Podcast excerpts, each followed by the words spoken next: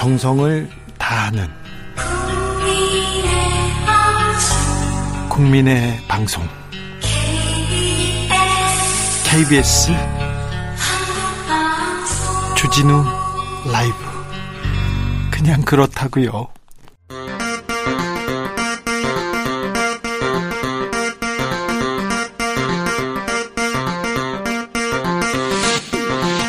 주진우 라이브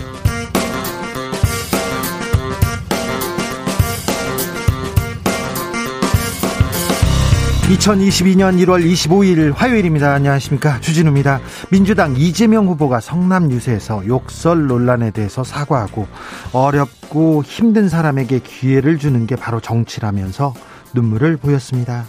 민주당도 반성과 쇄신의 길을 가겠다고 합니다. 홍영길 대표 나부터 내려놓겠다면서 총선 불출마 선언했고 종로 보궐선거엔 무공천 카드를 꺼냈습니다.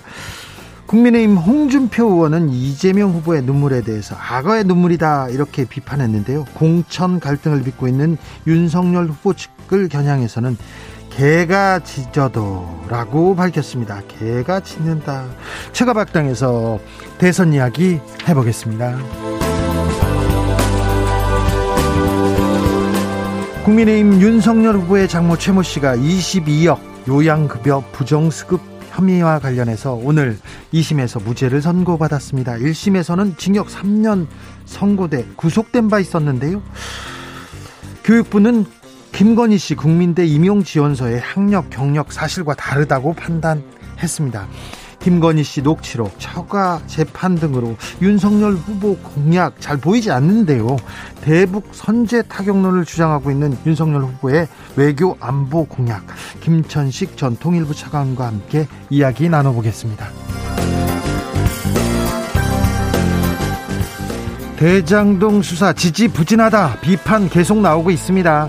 곽상도 전 의원 검찰에 다시 소환됐는데요. 남욱 변호사에게 5천만 원을 받았다는 의혹입니다. 두 달 전 아들 퇴직금 50억 원 받은 혐의로 검찰이 청구한 구속영장은 기각된 바 있습니다.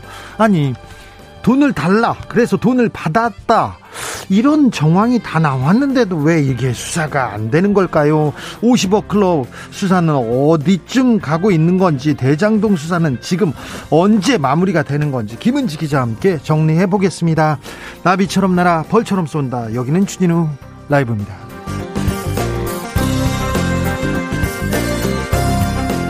오늘도 자중차에 겸손하고 진정성 있게 여러분과 함께 하겠습니다. 신승진님께서 청주 비가 오고 안개 껴 있습니다. 지금 비가 오고 안개 꼈다는 얘기 있습니다. 다른 지역에서도 비가 흩뿌린다는 소식 계속 들리는데요. 아, 퇴근길 조심하셔야 됩니다. 무엇보다 오미크론 확산세 무섭습니다. 그러니까 마스크 자, 마스크 잘 쓰고 거리두기 잘 해야 됩니다. 그리고는 또 백신도 잘 맞으셔야 되고요. 마스크 쓰고 어디서 이 시간 주진우 라이브와 함께하고 계신지 알려주십시오. 샵 9730 짧은 문자 50원 긴 문자는 100원이고요. 콩으로 보내시면 무료입니다. 그럼 주진우 라이브 시작하겠습니다.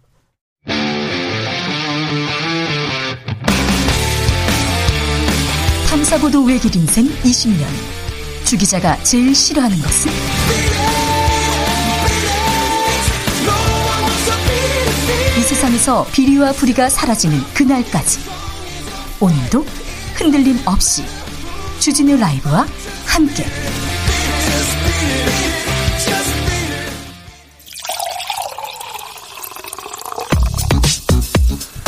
진짜 중요한 뉴스면 쭉 뽑아냈습니다. 주 라이브가 뽑은 오늘의 뉴스 주스 정상근 기자 어서 오세요. 네 안녕하십니까. 아이고 코로나 확진자가 지금 8천 명 넘었네요.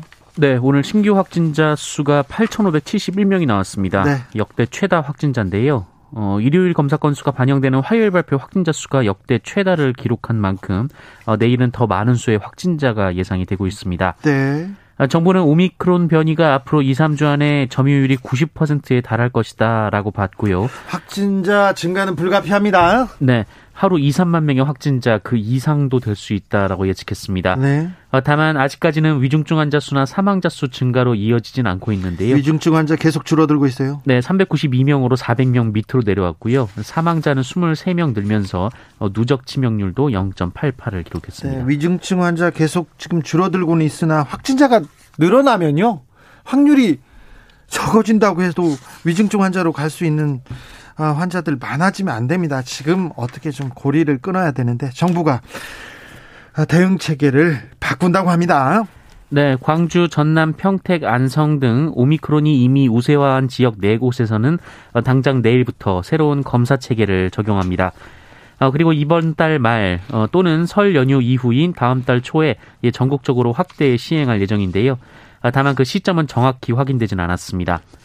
어, 새로운 검사 체계가 적용되면 밀접 접촉자 등 역학적 관련자, 어, 검사가 필요하다는 의사 소견서가 있는 사람, 어, 신속 항원 검사 양성 확인자, 60세 이상 고위험군만 선별진료소에서 PCR 검사를 할 수 있고요. 예. 그 외에 검사 희망자는 선별진료소나 호흡기 전담 클리닉으로 지정된 집 근처 병의원에서 신속 항원 검사를 받은 후 양성이 나오면 PCR 검사를 받게 됩니다. 격리 기간도 바뀝니다.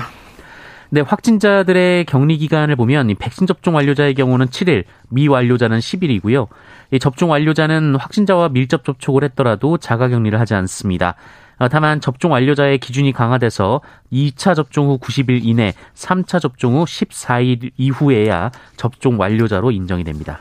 2999님께서 반갑습니다. 대구입니다. 여기는 흐린 날씨입니다. 3597님, 여기도 대구입니다. 다른 지역처럼 눈 좀 오면 좋겠는데, 겨울에는 눈이 와야죠. 아, 대구에 계신 애청자분들이 많군요. 제가 이명박 정부 시절 초기에 취재하러 갔는데, 어디서 왔는가? 이렇게 물어보더니, 아, 그렇게, 그런 사투리는 아니었습니다.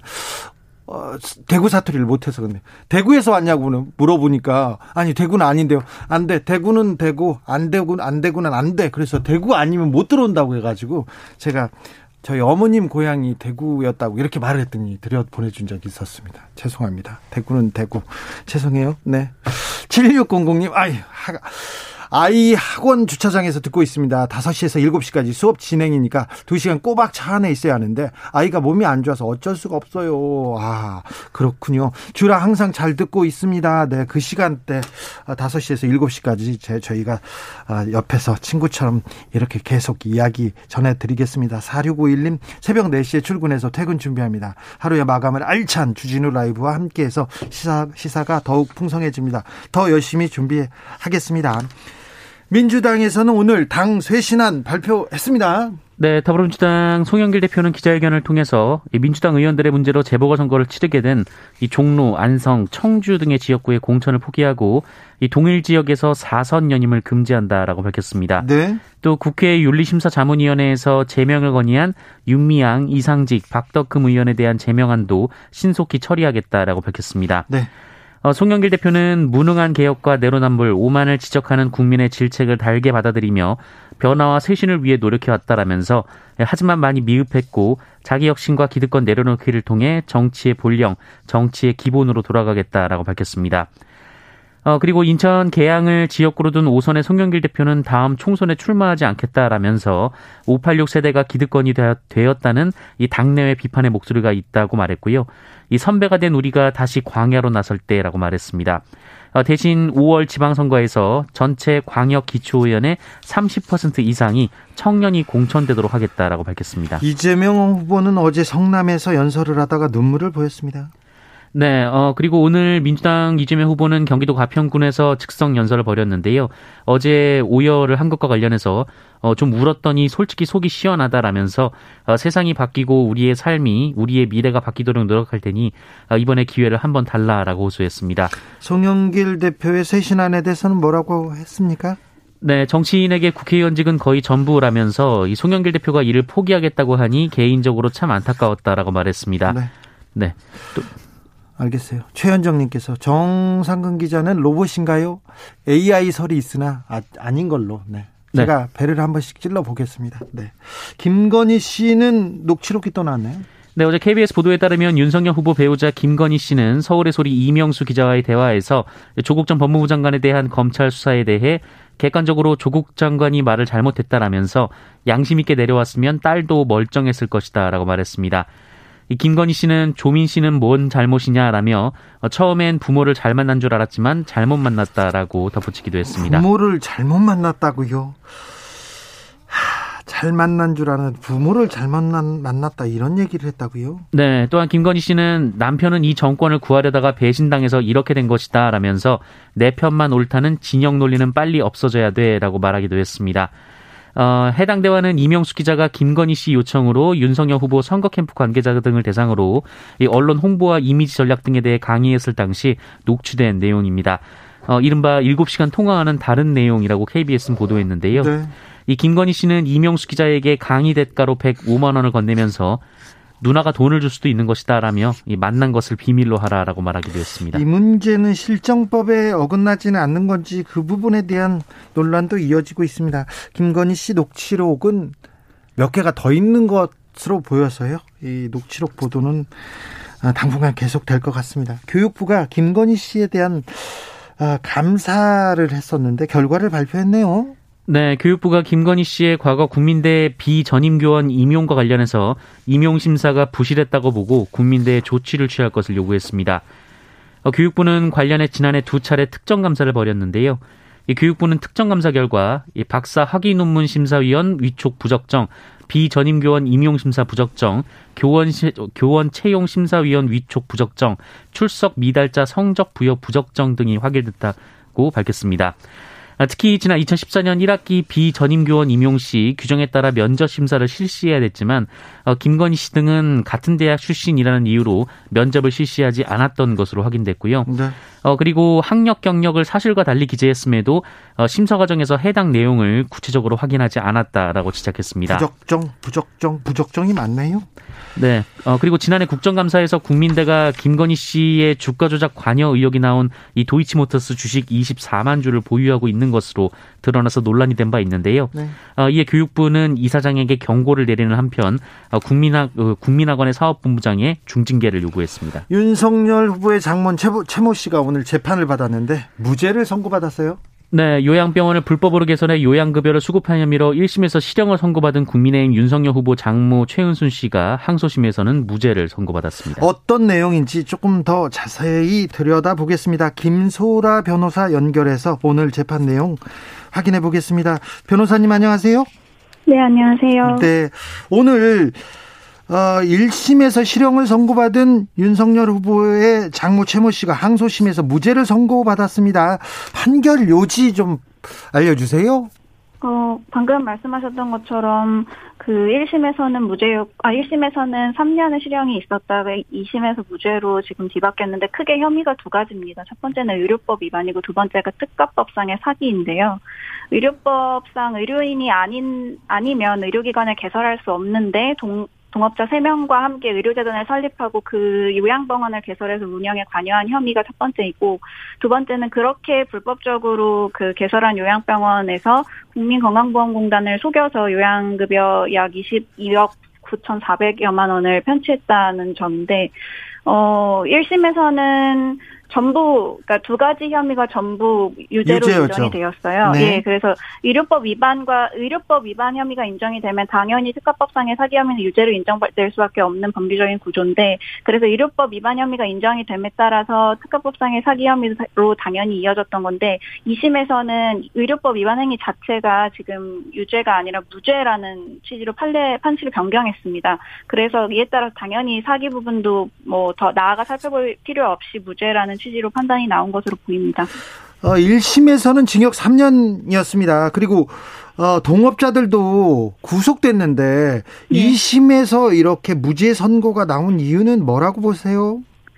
그 제가 정확하게 판결문을 확인을 해보지 않아서 정확한 내용은 알 수 없지만 지금 공개된 자료에 따르면 재판부에서 그 의료법 33조 2항에 관한 법리적인 해석을 1심하고 좀 달리 했던 것으로 보입니다. 1심에서는 비의료인이 의료법인을 개설하고 그 의료법인에서 다시 의료기관을 개설하는 것을 하나의 그 일련의 흐름으로 봤다면 2심에서는 비의료인의 의료기관 설립 행위와 설립된 의료 의료 아 비의료인의 의료 법인 설립 설립행위와 설립된 의료법인의 의료기관의 설행위, 개설행위를 구분되는 것으로 봤나 봐요. 그래서 어, 비의료인이 의료법인을 설립하는 것 자체를 금지한다고 해석할 수는 없다. 관계법령이 이런 식으로 판시가 나왔다는 지금 기사가 나왔는데 네. 그 판시에 따라서 그 어, 최 씨는 의료법인의 개설 행위에는 관여했을지언정 의료기관의 개설 행위에는 관여했다고 볼 만한 정황이 없다 이런 판시를 한 것으로 보입니다.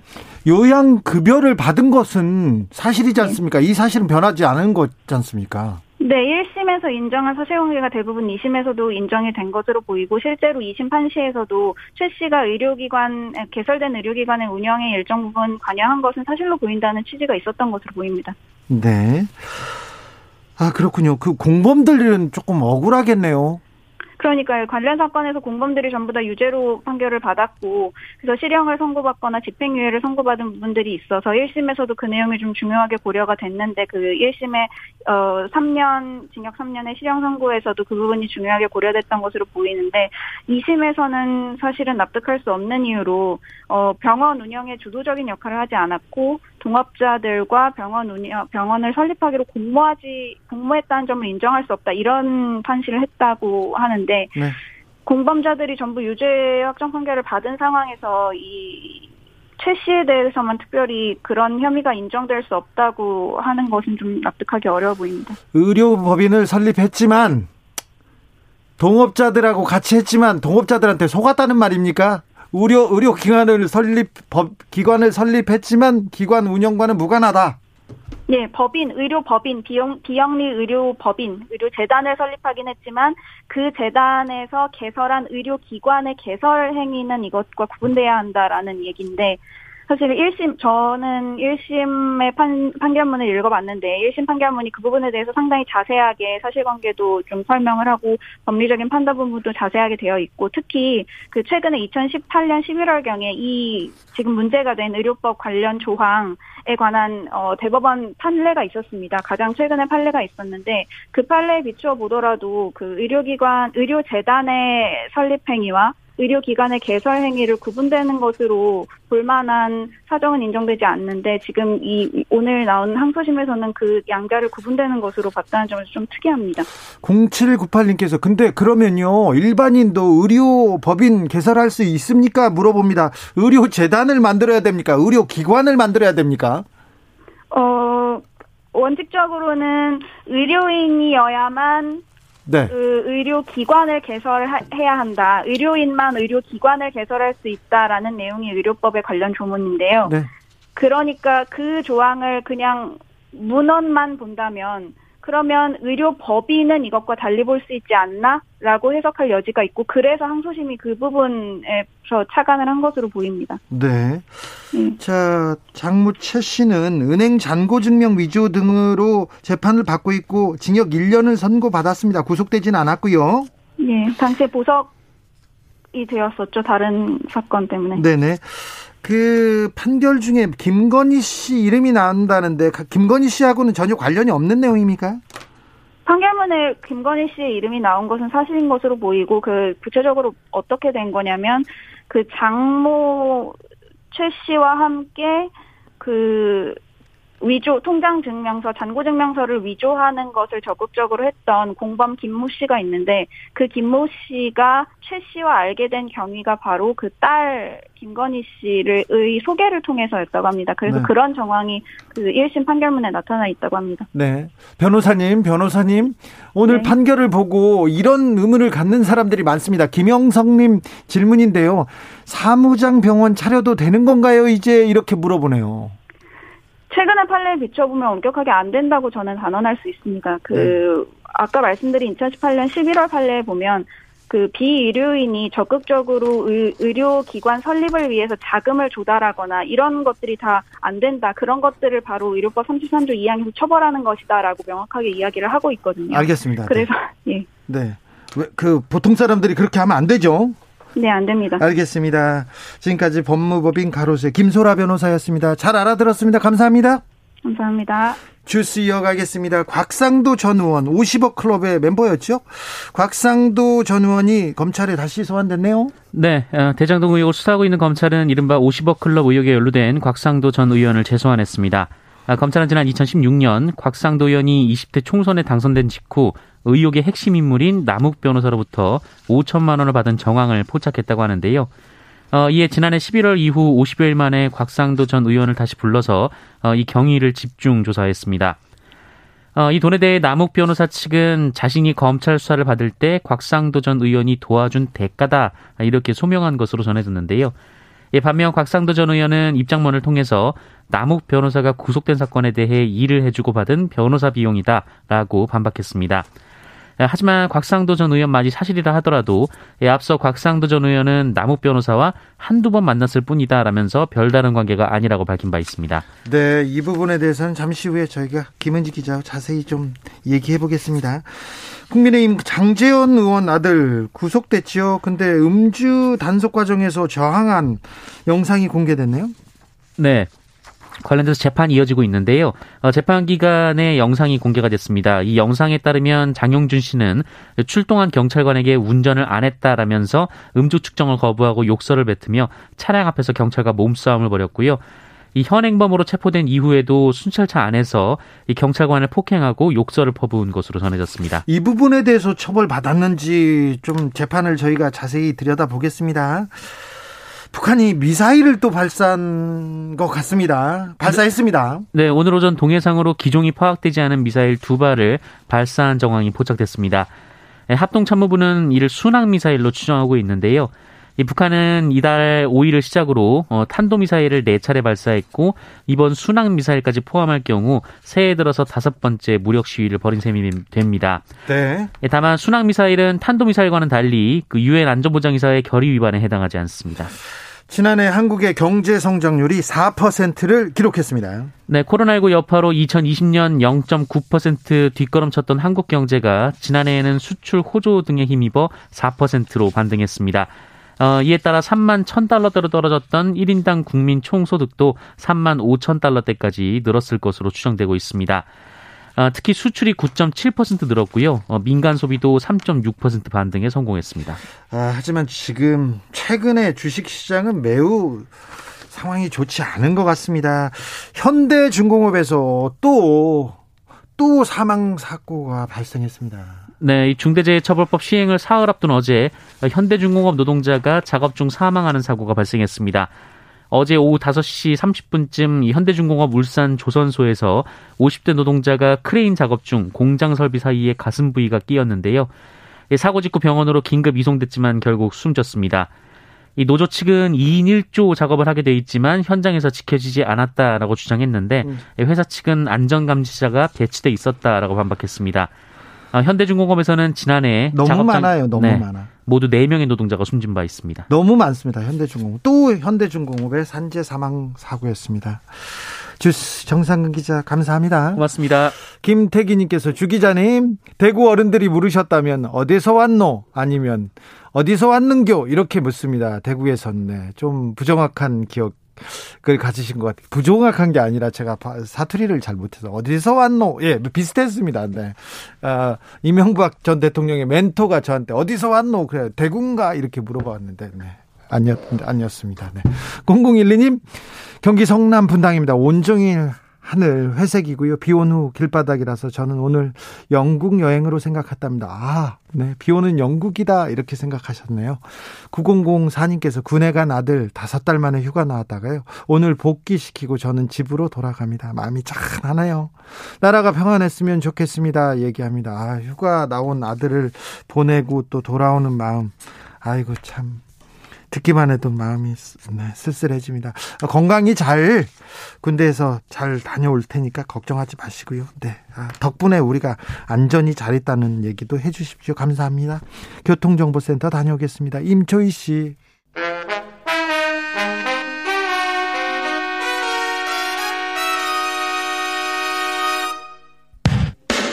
주진우 라이브 돌발 퀴즈. 오늘의 돌발 퀴즈는 객관식으로 준비했습니다. 문제를 잘 듣고 보기와 정답을 정확히 적어 보내주세요.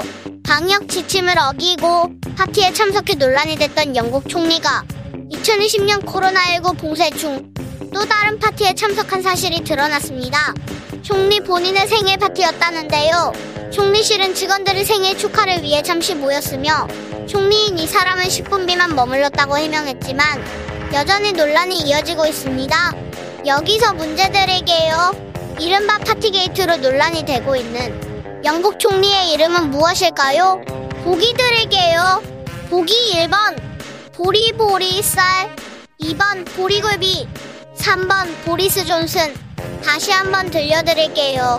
1번 보리보리 쌀 2번 보리굴비 3번 보리스 존슨 샵9730 짧은 문자 50원 긴 문자는 100원입니다. 지금부터 정답 보내주시는 분들 중 추첨을 통해 햄버거 쿠폰 드리겠습니다. 주진우 라이브 돌발 퀴즈 내일 또 만나요.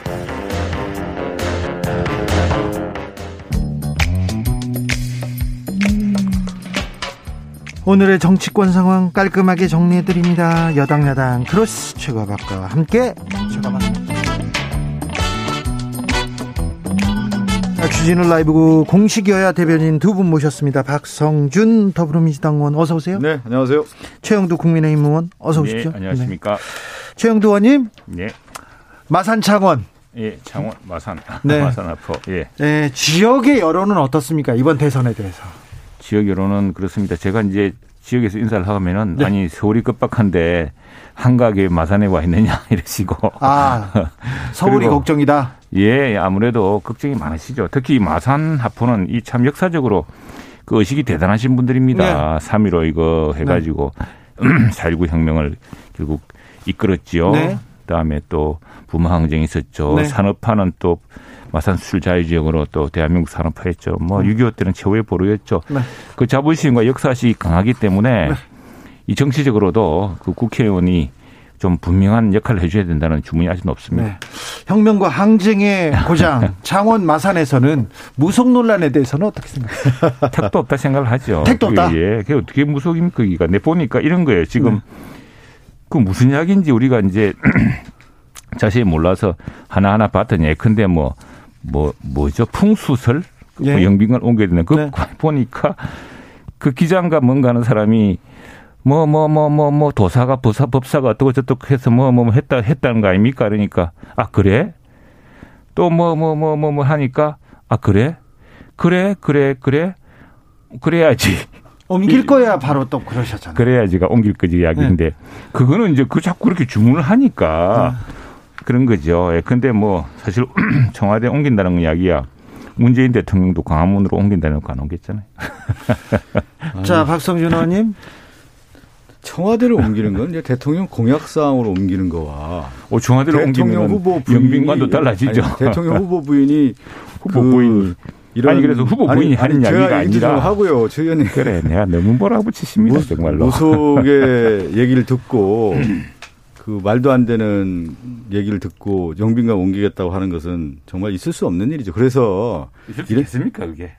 아니 그런 그런 믿음을 갖고 있다라는 게 가장 큰 문제죠. 그리고 그 안에 그런 의사 결정 구조의 무속 신앙을 믿고 의사 결정을 하는 게 지금 드러나고 있지 않습니까? 그러니까 이게 가장 큰 문제인 거 아니겠습니까? 아니, 드러나고 있지 않지요. 아니 그걸 왜 드러났냐면 아니 결혼할 때도 그 무정스님인가가 뭐 이렇게 인연을 맺어줬다 하면서요. 그 다음에 천궁이라는 사람 또 경선 때 나와가지고 그 유승민 의원이 문제 제기하지 않았습니까? 그 다음에 지금 나온 건 캠프에 건진법사가 있어서 일정 조율이라든가 실질적으로 아이고. 김건희 씨에게 상당히 영향을 미쳤다라고 하는 것이 지금 드러나고 있고 내부적인 내용이 지금 다 드러나고 예, 있는데 그런 문제가 있으면은 철저히 단속해야지 그런 일이 있어도 되겠습니까? 근데 하나만 하면은 그게 다 하나 하나 보면은 그게 다 그 기자라는 안무개가 자꾸 유도신문 하지 물어보고 아니, 이게 난뭐 52시간 동안 왜 그 통화인지도 모르겠지만 아무튼 또 하나 물어볼게요. 제가 잠깐 그 얘기를 아니, 이야기를 했으니까 제 이야기를 할 차례입니다. 아니, 저, 는좀 짧게 얘기해줘. 아니 아니 좀 들어보십시오.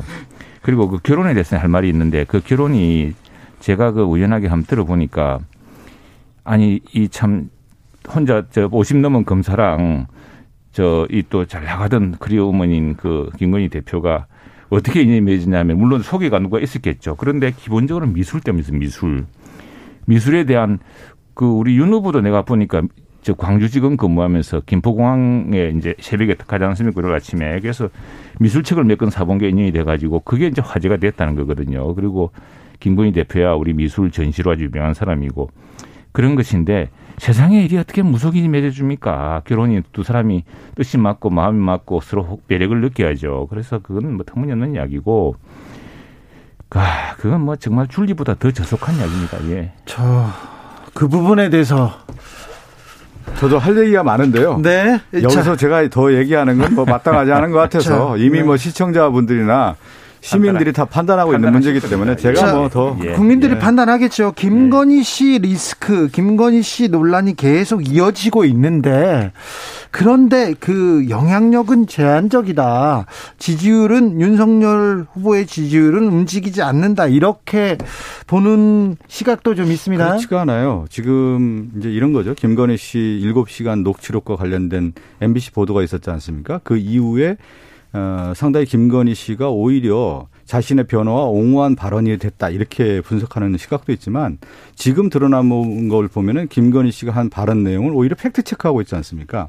그 방송이 있고 나서 한 방이 없었다라는 얘기하는데 우리가 권투 경기할 때 한 방이라는 것이 어퍼컷이라든가 훅을 날려가지고 한 방에 보낸다 이런 뜻인데 저 보도의 양태는 뭐냐면 김건희 씨의 육성을 통해서 김건희 씨가 어떤 생각을 갖고 있고 어떤 얘기를 했는지에 대한 것이 그야말로 스트레이트 뉴스거든요. 스트레이트라고 하는 것은 하나하나가 나올 때마다 뭐가 되냐면 누적이 되는 겁니다. 그러니까 김건희 씨와 관련된 내용에 대한 것이 정말 신뢰할 수 있느냐에 대한 부분 지금 다 나오고 있지 않습니까? 지금 무속 관련된 부분이라든가 김건희 씨와 관련된 내용에 대한 것들이 지금 하나하나 점검이 들어가고 있기 때문에 가장 결정적인 건 저는 그런 것 같다고 봅니다.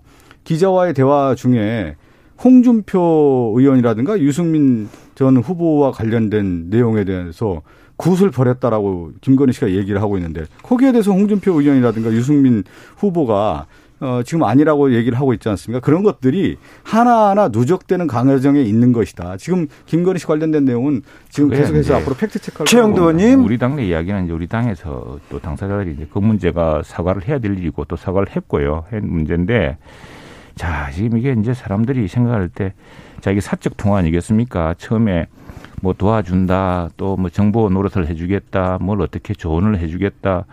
또 그리고 이 매체가 처음에는 옛날 그 무슨 그저 윤석열 후보가 검찰총장 청문회 할 당시에 굉장히 당시에 이걸 검찰총장 이 사람을 파헤친 뉴스타파에 가서 막 거의 뭐뭐 뭐, 뭐, 뭐 응징 취재란 걸 해가지고 네.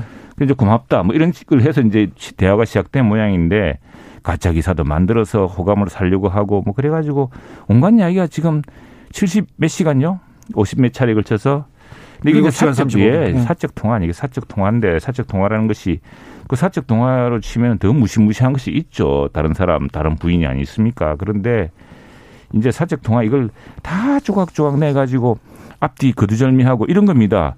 돈 이야기만 하더라도 아 누님 누나 제가 돈이 없어요. 우리 애들이 좀 어리기도 하고 뭐 어쩌고 저쩌고 해서 돈 이야기를 자꾸 합니다.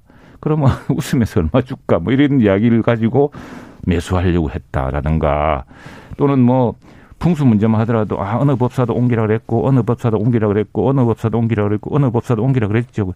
아 그래 그래 그래야지 뭐뭐 이렇게 답변한 거 가지고 풍수에 무엇이 뭐 한다 어쨌다. 그리고 지금 무슨 네트워크니 뭐 그런 것도요. 우리 당에서도 분명히 합니다. 그런 문제는 의혹의 씨, 저 씨앗부터 분명히 차단하겠다. 네. 예, 그런 의지가 분명합니다. 박성준 의원님. 그냥 단순하게 사적 통화라고 하면 안 되는 거죠. 왜 그러냐면 최 의원님도 기자 생활을 해보셨겠지만 대통령 후보의 부인으로서 그 기자와 통화했다라는 것은 이것은 바로 공적인 거고 보도의 가능성이 있다라는 것은 기본적으로 아는 사실이기 때문에 그 관련된 내용들을 쭉 보면 김건희 씨가 기자에게 정보를 주고 또 정보를 받고 하고 있지 않습니까? 그런 걸 보면은 만약에 이걸 그냥 단순하게 사적 통화라고 하기에는 그러면 김건희 씨가 공사의 구분이 안 되는 사람인 것이죠. 네. 그, 그것을 그렇게 그렇게 좀볼 나중에는 아니 자 오늘 내 보니까 보이스피싱 들어가 왔습니다. 이 보이스피싱 당해 신 부분은 아는데 굉장히 집요하고 그리고 제가 잠깐만 좀 지금 좀 심하게 이야기하자면은 이거는 자, 딱 트랩을 끌어놓고 제가 얘기를 녹음을 하려고 그런데 내가 얘기했죠. 자, 자, 아이폰 같은 경우는 녹음이 안 되게 되어 있습니다. 구글 폰도 상대방이 허락 없이 녹음 시작하면 녹음을 하고 있다는 걸 계속 알려줘요. 그렇게 할 경우에 이 당사자가 이야기할 수 있는 내용이 많이 달랐겠죠. 자, 아이폰 얘기는 어, 계속 얘기했으니까 자, 박성준 의원. 그러니까 뭐냐면 이 사적 통화가 아니라 취재 영역에 들어갔다라는 게 뭐냐 김건희 씨와 관련된 의혹에 대한 부분을 기자가 물어보지 않습니까? 그러면 줄리라든가 동거와 관련된 부분까지 물어보면 김건희 씨가 거기에 대해서 발언을 하지 않습니까? 그러면 이것이 이제 취재 영역이라고 볼 수가 있는 것 같고요. 그 다음에 이제 뭐가 되냐면 이 말이 정말 사실이냐에 대한 부분을 이제 다시 또 입증하기 시작하는 알겠습니다. 겁니다. 최영도 네. 의원님, 자 이제 김건희 씨 리스크는 넘어갑니까? 최영도 의원님 녹취록 들어보셨어요? 네, 다 안 들어봤는데 뭐 문제된 부분만 앞뒤다 보니까 이게 네. 무슨 이런 그 경강부회 이런 발췌 왜곡이 어디 있나 자, 그럼 많고. 국민의힘에서는 네. 이 녹취록 이제 아무 문제 없다 판단이 끝난 겁니까? 아니 국민들이 판단하시겠죠. 뭐 아무리 민주당에서 뭘 하겠지만 국민들의 네. 판단이 있지 않겠습니까? 그리고 아니 뭐 이렇게 이 한 전화를 가지고 사측 일종의 그 이 녹취를 해가면서 몰래 녹취를 해가면서 유도 전화한 건데 아니 그렇지면은 가족끼리 통화한 사람 내용을 왜 생생하게 그건 안 틀어줍니까? 이런 공정성 문제가 될 거고요. 자 국민들이 분명히 판단하실 겁니다. 너무 자, 여기서 예, 예. 그거는 제가 마지막 좀 하나 얘기 들어보면 이제 대통령의 그 영부인의 역할은 굉장히 중요한 역할이죠. 네. 어, 사회에 어, 예를 들면 약자에 대한 보호라든가 그런 부분에 대해서 이제 해야 되는 건데 역대 대통령 영부인의 이제 유형들을 보면은 대체적으로 이제 내조용이 많았단 말이에요. 그리고 실질적으로 어, 자기 활동형도 있었죠. 예를 들면 어, 김대중 전 대통령의 부인인 이호 여사는 활동형이라고 볼 수가 있죠. 네. 근데 대체적으로 우리나라 대통령 부인은 내조형이었습니다. 근데 김건희 씨는 지금 보면은 상당히 그 대화의 녹취록을 보면 일정하게 거래를 하는 형태의 발언들을 많이 해요. 아이고. 상당히 좀 보면은 아니 그 녹취록을 보면 그렇지 않습니까? 아니라 이 사람이 자꾸 뭔가 미끼를 던지고 답을 얻으려고 그러니까 하고 하니 그러죠. 이게 보면은 네. 그러니까 그, 공적 그 영역에 대한 구분이 좀 잘 되지 않는다는 거죠. 이게 이것이 이제 가장 저는 이 핵심이라고 봅니다. 그러니까 공적 마인드가 있느냐에 대한 부분을 알겠습니다. 자, 그, 김건희 그, 씨가 음. 지금 포털 사이트에 공식 프로필을 등록하면서 등판이 임박했다는 예측 계속 나오는데 등판 합니까? 곧 어떤 활동을 보일까요? 아니 저는 이게 우선에 이제 지금 자꾸 사람들이 모르고 하니까 자꾸 이런 의구심이 쌓이고 무슨 뭐 엉뚱한 뭐 검찰총장 때 엄청나게 돈 번 것처럼 잘못 오해하고 계시고 한데 나는 분명하게 좀 밝혔던 생각을 합니다. 좀 이렇게 그동안 생활이 어땠는지, 그동안 2007년인가요? 그 코바나 컨텐츠인가? 그걸 만든 뒤로 어떤 어떤 일을 했고, 예. 또그 그 자신이 이런 그 소양과 또 경력을 기르기 위해서 어떤 역할을 했는지 이런 건 난 공공연하게 이것이야말로 검증의 영역이고 그래서 이제 학력이라든가 경력 같은 것도 크게 문제되지 않았습니까? 그래서 그 부분을 이제 당당하게 밝혀야 될 때가 됐다고 생각을 하고요. 네. 다음에 이제 우리 후보 문제, 부부, 배우자 문제라고 이렇게 하시는데 그냥 오히려 이렇게 그래 그 최소한 공정하게 합시다. 그 해경군 김씨 수사는 왜 안 합니까 지금? 해경군 김씨 어떤 부분을 수사해야 됩니까? 그게 지금 검찰 경찰에 수사하라 그랬는데 검찰에서 뭉갰다가 다시 지금 경찰에 수사 시작한 거 있지 않습니까? 거기에 나와선 해경군 김씨라는 그 사이트에서 했던 그 말들 지금 그 상당히 민주당 내에서도 문제되고 있는 거 아닙니까? 그때 아니, 그럼 그 누군지 그것도 해야죠. 뭐뭐 뭐 제가 이제 아니 말하자면은 툭툭 던지듯이 얘기하시면 뭐 안될 것 같고요. 무슨 뭐저 예. 내년에 대들보부터 좀 보시라 네, 이런 이야기입니다. 그 지금 이제 보면 이제 윤석열 후보에 관련된 부분이 같이 맞물려 있는 거죠. 과연 이제 김건희 씨가 아, 결혼한 이후에 이런 허위 경력 기재라든가 이, 또 뭐냐면 경력이라든가 학력에 대한 문제가 어, 윤석열 후보가 지금 알고 있었냐에 대한 부분까지 이제 들어가는 거 아니겠습니까? 그리고 또 하나는 뭐냐면 결혼 이후에 그 윤석열 씨의 그 처가집에 재산 증식과 관련된 부분도 지금 계속 나오고 있단 말이에요. 의혹 제기가 되고 있기 때문에 그러면 윤석열 후보의 본인이 검사했는데 과연 법 집행에 있어서의 엄정했느냐 자신뿐만 아니라 가족에 대해서 아니면 다른 타자에게 대해서는 엄정했지만 자신에 대해서는 상당히 관용했는지 이런 부분과 다 맞물려 있는 겁니다. 그리고 또 하나가 지금 김건희 씨가 관련된 수사와 관련된 녹취록에 다 드러나고 있지 않습니까? 오히려 김건희 씨가 자기가 수사를 관장하는 듯한 어휘를 쓰고 있단 말이에요. 다 알고 있고. 이건 어떻게 판결이 나 어떻게 수사가 될 거라고 하는 것을 미리 예측 가능하게 만들었다는 걸뭐 보면은 내가 못 들어봤는데 실제로 뭐박 의원 다 들어보셨는지 모르겠는데 그게 가능한 이야기도 아니고요. 이호공철님께서 네. 구슬을 하든 뭐를 하든 냅둬요. 정치에 관여만 안 하면 되는데요. 얘기합니다. 자 여기서 아, 마지막 질문. 최영두 의원 네. 드립니다. 그리고 민주당으로 넘어가겠습니다. 국민의힘에서 도이치모터스 주가 조작 의혹 연루된 계좌 정보만 공개하면 명확하게 해소하고 넘어갈 수 있을 것 같습니다. 그런 의견 주셨어요. 누가 그런 이야기를 했습니까? 이 검찰에서 지난 몇 년간 탈탈 털지 않았습니까? 그게 무슨 그게 검찰에서 다 할 수 있는 일이고 또 그게 무슨 수십억 투자한 것도 아니고 자기 자산의 일부를 주식 투자한 건데 수십억은 맞습니다. 몇 억이죠 그게? 수십억 투자는 맞습니다. 10억, 10억 투자해서 10억, 상당하게 10억, 나중에 또또 다른 투자를 또 하죠. 네. 예. 그래서 그거를 아니 그 모든 추미애며 조국이며 뭐 이런 사람들 이 있을 때 사사 사사지 뒤진 사안인데 그때 왜 안 나왔겠습니까? 아니 저그그 그 얘기를 좀 드리고 싶어요. 윤석열 후보가 부인의 그 주가 관련된 거래 내역을 정말로 일부분만 발췌해서 했어요. 왜 발췌를 합니까? 전 내역을 공개를 하고 이 부분이 문제가 없다라고 정정당당하게 김건희 씨의 도이치모터 주가와 아이고, 뭐 관련된 뭐 부분을 거래 내역 공개를 하면 그 문제가 다 부식되는 거 아니겠습니까? 자, 주식 계좌란 네. 것은 주식을 사고 팔고 시점이 나오고 주식 거래량이 나오고 그게 차명이 아닌 한 본인 걸로 다 나오지 않습니까? 그리고 주가가 되는지 그 네. 시기에 어떤 주식을 매매하고 할 시점에 어떤 시점이 있었는지 아이고 그 계좌를 까봐야 합니까? 다 아는 걸 가지고 아니 계좌 그러니까 그 그러면 제 얘기는 그러면은 저 지금 지금처럼 실명제가 그 있는 상황에서 관련된 부분을 공개를 하면 전혀 문제가 없는 거 아니겠습니까? 공개, 공개를 하시기 바랍니다. 네. 무슨 이야기를 하는지 모르겠는데. 자, 아유, 그만하십시오. 정말. 알겠습니다. 민주당으로 넘어가 보겠습니다. 민주당 넘어옵니까? 자, 김건희 씨 그리고 윤석열 후보 의혹과 뭐 그 문제 제기 계속되고 있는데 네. 아, 민주당의 지지율, 이재명 후보의 지지율 주춤하고 있다. 그리고 아, 윤석열 후보는 상승세다. 이런 아, 조사가 계속 나오는데요. 그건 이제 분석이 좀 잘못됐을 수 있는 거예요. 왜 그러냐면 이재명 후보가 제가 이제 첫 캠프서부터 있었지 않았습니까? 예? 근데 10%에서 때부터 20%대.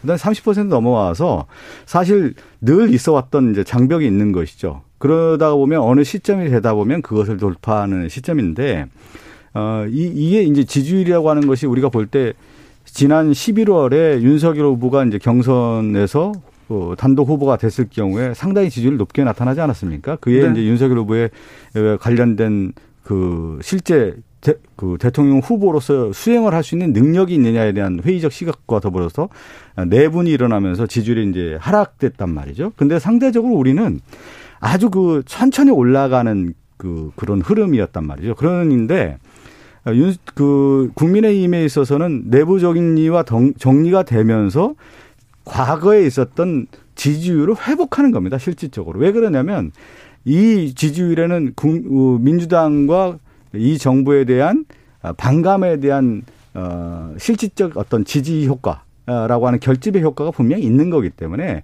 윤석열 후보가 잘해서 뭐 올라갔다기보다는 그냥 그 이전의 지지세를 회복하고 있는 단계다 이렇게 어, 분석할 필요가 있는 어쨌든 이재명 네. 후보 좀 답답한 것 같고요. 어제 유세장에서도 좀 울기도 하고 아, 민주당의 지금 아.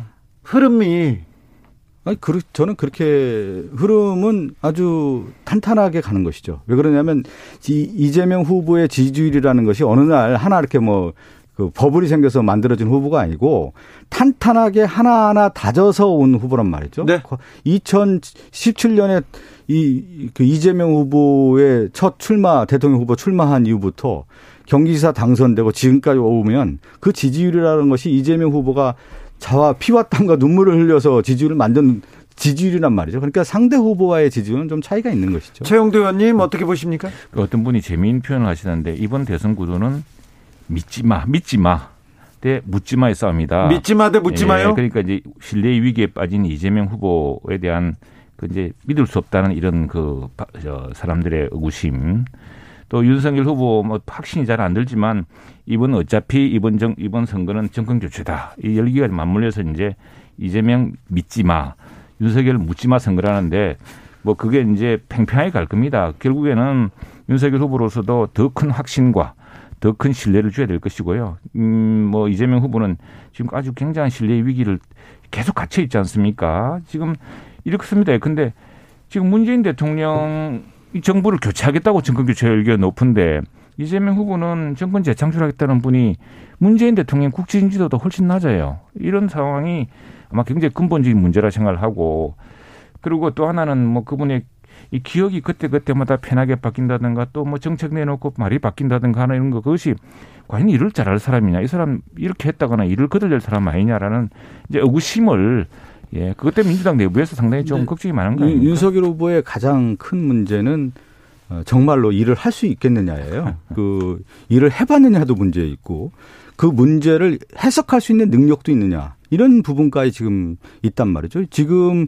윤석열 후보가 저는 노출이 됐을 언론에서 인터뷰라든가 윤석열 후보가 어떤 정책에 대한 어떤 설명을 했을 경우에는 그 설명 능력이 부족하단 말이에요. 그렇기 때문에 좀 철저하게 저는 윤석열 후보가 아, 노출을 하지 않는. 그러니까 김종인 전 위원장이 이런 얘기 하지 않았습니까? 연기만 해도 이길 수 있다 이런 표현을 썼는데 지금 어, 노출하지 않는 쪽에서의 연기 전략을 저는 하고 있다고 봅니다. 그런데 이제 본격적인 본선에 있어서의 어떤 토론이라든가 언론사의 인터뷰가 드러나면서 윤석열 후보가 다시 정말로 나라를 운영할 수 있는 능력이 있느냐에 대한 부분을 이제 국민들이 이제 평가할 거라고 보는 거고요. 네. 어, 가장 중요한 것은 정말 국정 수행 능력, 판단과 결정과 추진력이 있는 후보이냐에 대한 부분을 어, 검증대에 올라가게 되는 건데 윤석열 후보가 저는 그 능력을 갖추 상당히 좀 함량 미달이라고 보기 때문에 네. 마지막 그게 가장 큰 변수라고 봅니다. 노출을 안 하고 있다는 박성중 의원 그러면 토론이 TV 토론이 변곡점이 될 수도 있을까요? 물어봅니다. 예, 뭐 민주당이 저렇게 오판을 하고 있으면 나중에 큰 코 다칩니다. 이제 그 윤석열 후보를 갖다가 완전히 이거 자꾸 무슨 가상의 그림을 그려가지고 그렇게 맞추다 보니까 이제 판단도 흐려진 것 같아요. 그런데 기본적으로 있습니다. 윤석열 후보가 지금 뜨는 시대 정신이라는 게 있습니다. 윤석열 후보에 사람들이 기대하는 거. 지금 대한민국 국민들 대다수가 어떤 대통령을 기대하느냐. 그것은 원칙과 법치가 원칙과 그러니까 내로남불이 아니라 똑같은 척도로 사람을 처벌하고 똑같게 신성 필벌하는 그래서 이제 우리 어, 박 의원님도 말씀하셨지만 가족에까지도 엄단한 이런 어떤 대통령을 바라고 있는 것이거든요. 예, 예. 왜냐하면은 우리나라 경제가 이미 어마어마하게 커져가지고요. 이제 정부가 방해만 안 하면 됩니다. 정부가 정말 일관된 원칙을 가지고 해주면 되는 것이고 그런 의미에서 법치, 공정, 상식 그리고 이 신뢰 자본 이것이 이제 선진국의 가장 중요한 대목인데 이게 부족해서 우리 정부가 우리나라가 이렇게 내로남불이니 이런 양 이런 큰 혼란에 빠진 거 아니겠습니까? 그런 의미에서 윤석열 후보한테 바라는 건 바로 그런 어, 살아있는 권력한테도 과감하게 수사하고 이전 권력도 수사하던 원칙대로 수사하는 그런 일관성 그리고 법치, 신뢰, 공정을 찾는 것 같고요. 네. 그걸 윤석열 할 거라 보고 또 하나는 저도 좀 어떻게, 얘기하고 받으시죠. 어떻게 보자, 보자면은 윤석열 후보는 이제 앞으로 대통령 혼자 말 타고 캠프 몇 사람하고 해가지고 정치하는 그런 식으로 할 수가 없는 사람입니다. 왜냐하면 구조적으로 불가능하게 되어 있습니다. 우선에 소수당 대통령이기 때문에 여당과 협치할 수밖에 없고요. 네. 그리고 본인 스스로도 국정을 협치와 그, 또 최고의 그 최고의 인재들을 모아서 어 어떤 그 지혜의 예 그걸로 하겠다. 야 원칙 원칙 공정 법치 신뢰. 아, 박성준 의원 제가 할, 한, 한 말씀 드리면 그 윤석열 후보는 철저하게 박근혜 전 대통령의 그 대선 전략을 따라가고 있는 모습이에요. 그러니까 박근혜 전 대통령이 어 2012년에 그 대선 과정을 보면 철저하게 언론에 나오지 않고 토론도 실질적으로 이제 법정 토론만 하지 않습니까?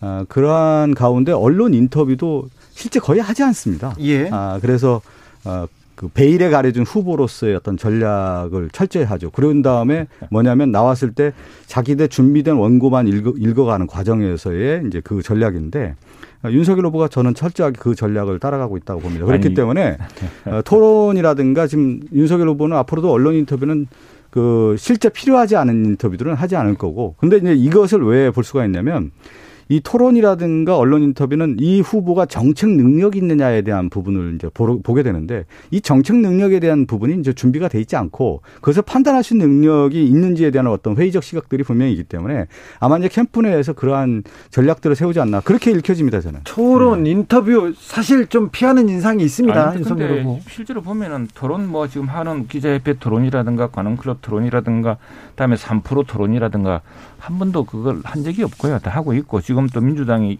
저 양자 토론 하자 그래서 양자 토론도 준비하고 있고 언론사 인터뷰 많이 하고 있습니다. 많이 하고 있는데 지금 민주당은 이제 보고 싶은 것만 보고 자꾸 그걸 그걸 사슴을 말이라 그래 놓고 자꾸 말로 만들라고 말씀하시는데 그 이제 아마도 그랬던 것 같아요. 지금 우리 윤석열 후보가 어디 가면은 말씀을 너무 많이 하셨어요. 말 많이 하는 네. 분이세요.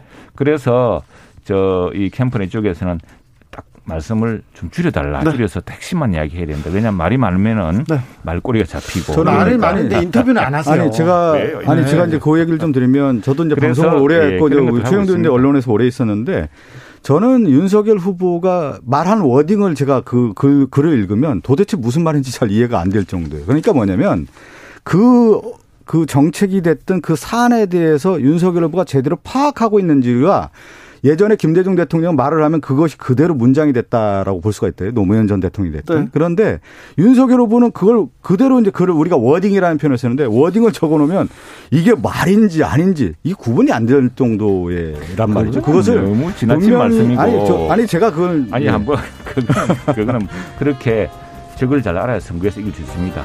예. 네. 최가박당은 오판하십니다. 네, 예. 여기서 마, 치겠습니다 최가박당은 다음 주 이 시간 설날에도 생방송으로 찾아뵙겠습니다. 박성준 최영도 의원은 설날에도 어, 주진우 라이브에서 인사를 하게 됩니다. 그죠? 네, 알겠습니다. 네, 알겠습니다. 네. 네. 윤석열 후보도 인터뷰 하셔야 되는데 참. 최가박당 여기서 인사드리겠습니다. 감사합니다, 두 분. 예.